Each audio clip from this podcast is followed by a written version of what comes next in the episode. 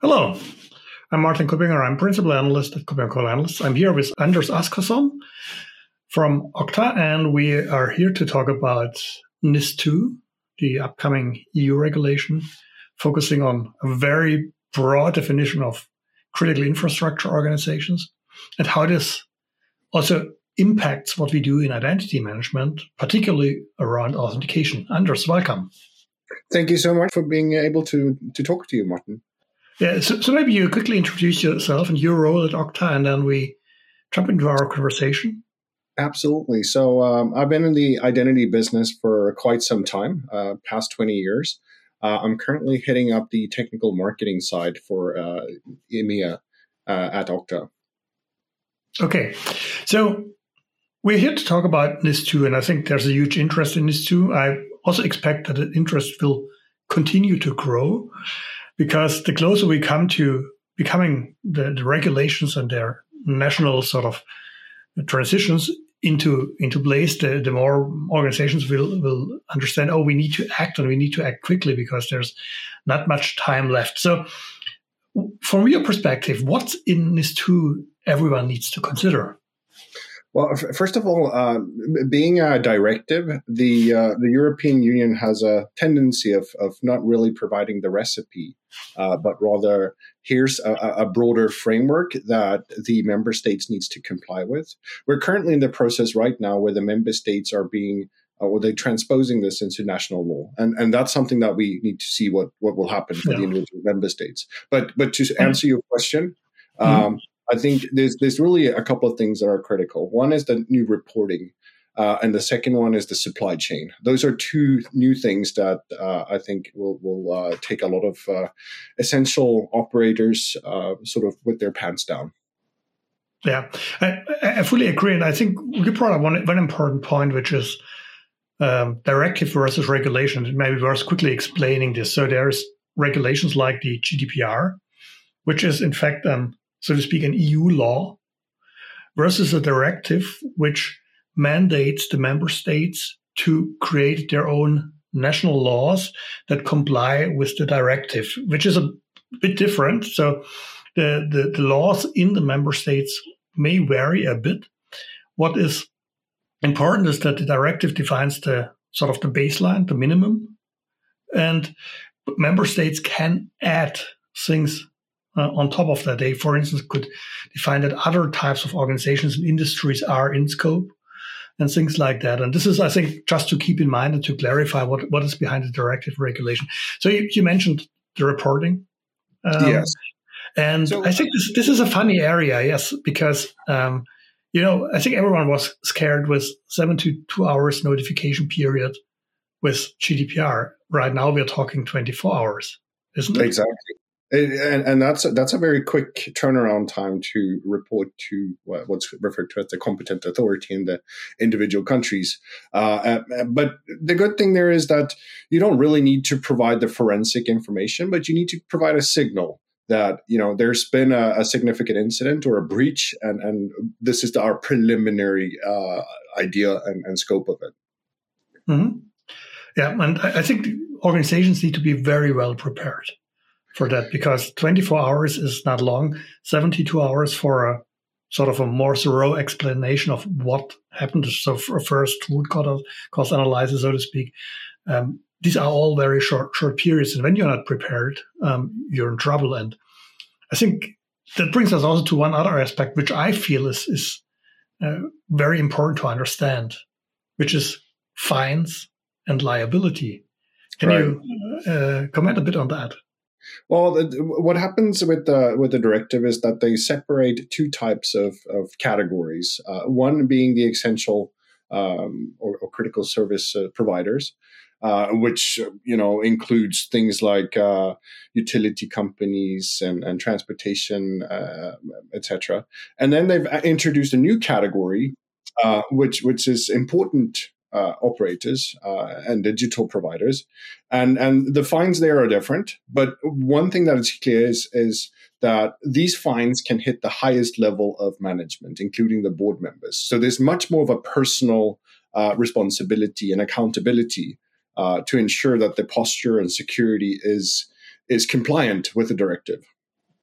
Yeah, and I think specifically also the liability aspect means when you do things fundamentally wrong, um, the the management, so the, the board, the, the CEOs, uh, move into a personal liability. So, which is really a huge difference. So the, the, the, pressure is high, which is, I think, which has a reason because we have seen these uh, attacks on critical infrastructure in the U.S., the Colonial Pipeline attack and things like that. So we know we are at risk, and so we we need um, we need a strong security posture. I think it's also important to understand that um, aside of these t- two types of organizations, it's it starts very early. So even in organizations with 50 employees can be in scope of NIS two. And if you're a bit bigger in one of the industries that are defined, then you're definitely in, in scope of NIS 2, which means you uh, you as an organization um, should very carefully look at are we affected by NIS2? And if you are, then you must act now. So when we talk about acting and Okta being an, an identity management company, starting in authentication, having added a couple of other areas, um, what specifically is in NIS2 with respect to IAM? What has a direct impact here? Absolutely. So, so um, and NIS2, as you as you point out, uh, constitutes essentially cybersecurity posture and being able to mitigate risk. So identity management is a portion of that, but it's a very important portion. Uh, one technical part uh, that a capability that that essential operators needs to and, and important operators needs to implement is multi-factor authentication. And of course, from Okta's perspective, we think that there should be a, a phishing resistant MFA in place. Uh, because yeah. that's the most secure. Uh, MFA is not the, the silver bullet, right? But that's one of the concrete uh, things that needs to be part of the. the yeah, I, I think it even says when I have the text in my mind correctly, more or less, not exactly in this wording, but it, that's about a strong MFA, which factually implies that you need uh, to have something in place which has multi-factors and which is really state of the art, which means we are when we talk about state of the art, from my analyst perspective, we are talking about things like phishing resistant and passwordless, um, because everything else I would say is not state of the art anymore. So, and it's also interesting to see that this is the the only part of identity management which is um, really directly referred to. So, aside of that, there's a lot of sort of indirect things. So, at the end of the day, it's very clear you need to have a, good risk management. You have to need to have a good cybersecurity push, which also means you at least should be ISO 27000 X compliant, which means you need to have a lot of identity management controls in place. But MFA is the thing which really is written into the directive. And I think this is a very important point. Exactly. That that's the one thing that's explicitly uh, called out for. But keep in mind also that the reporting and, and the collection of of, of uh, evidence and and forensic data, should there occur a breach, uh, would require a good a good baseline when it comes to collecting that data, and that's typically provided from your identity layer, and that's what we're uh, we have the capabilities and hashed out, you know, uh, all this uh, ability to quickly turn around and map to these uh, very tight deadlines. Yeah. Um, by, by, the way, this this role of identity is also interesting when we when we look at zero trust. So uh, we had a lot of talk about zero trust in the past three years or so, uh, even while the concept is uh, much older. But uh, with latest with the pandemic, it had seen its up, its uptake. Um, when I describe zero trust, I always say at the end of the day, it starts with identity the entire thing starts with Martin using a device, going over a network to a system or a service and doing something there and accessing data, etc. So identity is at the forefront. And I think also when we look at what happens nowadays, when we look at all the statistics, uh, the majority of incidents are in some way identity related by phishing for, for, for credentials in other ways. So identity is at the forefront. And I think this also explains why MFA has such a sort of a highlighted position in the NIS2 directive because it's where everything begins, isn't it? It is, and, and uh, I mean, MFA has has proven empirically that that you know you you mitigate the risk with somewhere in the range of between 75 and 80 percent. Uh, now, there's good MFA and there's bad MFA, and, and we've we've in the past discussed that. Uh, eh, but but I think going back to the whole zero trust, you're absolutely right. Identity is at the forefront, and it's really the center of of, of how to be prepared for, for this type of, of directive and once it's being transposed into law. Yeah. Um, one thing I would like to call out, and, and, and that's the supply chain, which is uh, another very important part of this, where the supply chain, you need to guarantee the supply chain's integrity and, and mitigate the risks there. And, and we've seen number of, of incidents uh, in Europe where uh, the the actual providers of payment systems and, and all the rest have completely halted organizations' ability to to operate. Yeah, and I, I think the, the, supply chain risk. Also, we have seen a couple of, of major incidents in the past couple of years um, affecting various, also different types of supply chain attacks. So the ones coming in via software, so software supply chain attacks, the one coming in with via suppliers that are connected to your IT system. So your your sort of your um, value chain supplier, so to speak.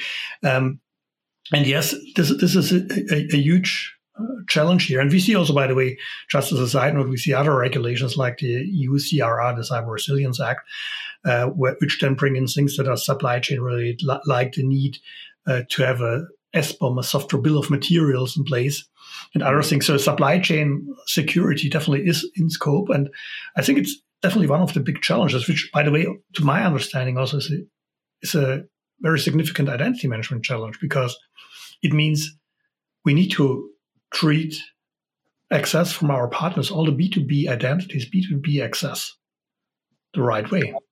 Absolutely. I mean, it, it, it, the the identity layer expands into the entire supply chain uh, to to guarantee and, and the integrity of it. Um, so, absolutely, you're you're absolutely right. So, so what would you specifically recommend then around, for instance, supply chain security? I, I think what we'll see there is. Um, uh, a, a, complete review when it comes to the procurement system or procurement process. I think we'll see the importance of ISO 27000 and you know X uh, certification. Establishing an ISMS uh, is going to be critical. It's not the the entirety of what needs to be done, but it, it guarantees that you're in very good shape if you are certified, if you have established an information security management system and had it certified, you're in good shape for uh, once NIS2 is being transposed into national law. Yeah. And in some industries, like take the automotive industries, we see even sort of partially overlapping, partially adjacent uh, sort of internal certification standards like TISAX in, in the automotive industry, which add sort of a, a bit of sometimes different angle. Mm. And which are there to ensure that uh, to help to mitigating these risks. And I think yes, I'm, absolutely with you. We need we, we need this. So when we go back a bit more to sort of NIS two specifically, mm. um, if an organization is in scope, what to do first? The, the, the, first thing is is to identify the risks uh, do a gap analysis. Where where's the posture today? And how does that posture expand to the supply chain as well? Because these are these are very uh, big points that needs to be addressed early on. So identify where the risks are identify where the gaps are uh, and, and evaluate how's your information security management system in place? Is it certified? Uh, and, and, what's the the gap between the the uh, local uh, and applicable regulations versus uh, where you stand today. Yeah, and I think this also helps helps then then what I see frequently is when these regulations come, when findings come, when when fines come, then then organizations tend to act a bit in, in, in a panic mode or headless chicken mode, uh, where, where, they then just throw technology on a perceived problem. And I believe it's super essential to to do these things. I personally also am a big fan of starting with a business impact analysis, mm-hmm. understanding what are your critical processes, what can impact them, uh, what are the systems you need to protect most. Um, looking at the entire posture up to to also the, the resilience, including recovery. Are you able to to come back, by, for instance, after a ransomware attack? So really doing mm-hmm. these steps thoroughly because this helps you also focusing your investment and not ending up with a too big uh, zoo of tools. You anyway will have a bit of a zoo of tools in cybersecurity, but at least keeping it a bit bit smaller and more controlled is, I think, very essential here. No, I, I think what you're pointing out is is correct. Um, I think doing that preparatory work is is essential, and I think if we look at the different categories of of service providers, uh, I think there's some providers that are more prepared than others, and and I would argue that the ones that have been subject to the previous version of NIS, uh, uh, they they're probably in better shape potentially, uh, and and are not being caught off guard as much as the the new ones that are being uh, subject to it. Yeah. So um, one other area um, we, we may, may have a quick look at is, is privileged access. Any thoughts on that in mm. the NIS2 context? Well, it is, right? Because um, much of the inspiration of NIS2 is based on ISO 27000. Uh, and, and within the controls part of ISO 27K, you need to limit the privilege or the access, uh, both access, reduce the amount of access and make sure that it's, it's uh, the accurate access and timely access. Um, so definitely. Yeah. And where you're from Okta, where does Okta come into play in this entire thing aside of MFA? Yeah, no, obviously our platform uh, allows you to control the entire lifecycle around access, uh, but it also uh, offers the privileged access management control. Uh, where you can ensure that you know privileged accounts, DBA accounts, root accounts, administrative accounts are under control. That they, you, whenever you use them, you can record the session and, and really uh, see what's going on when these high privileged uh, accounts are being uh, utilized. Okay, so we, we, we know NIS2 is coming. You need to prepare, be prepared. First step, check whether you are in scope or not. If you're in scope, start, act, understand your risks, your posture, all the things, and then start closing the gaps. This is what, what we need to do here. Anders, any sort of final closing recommendation to our audience?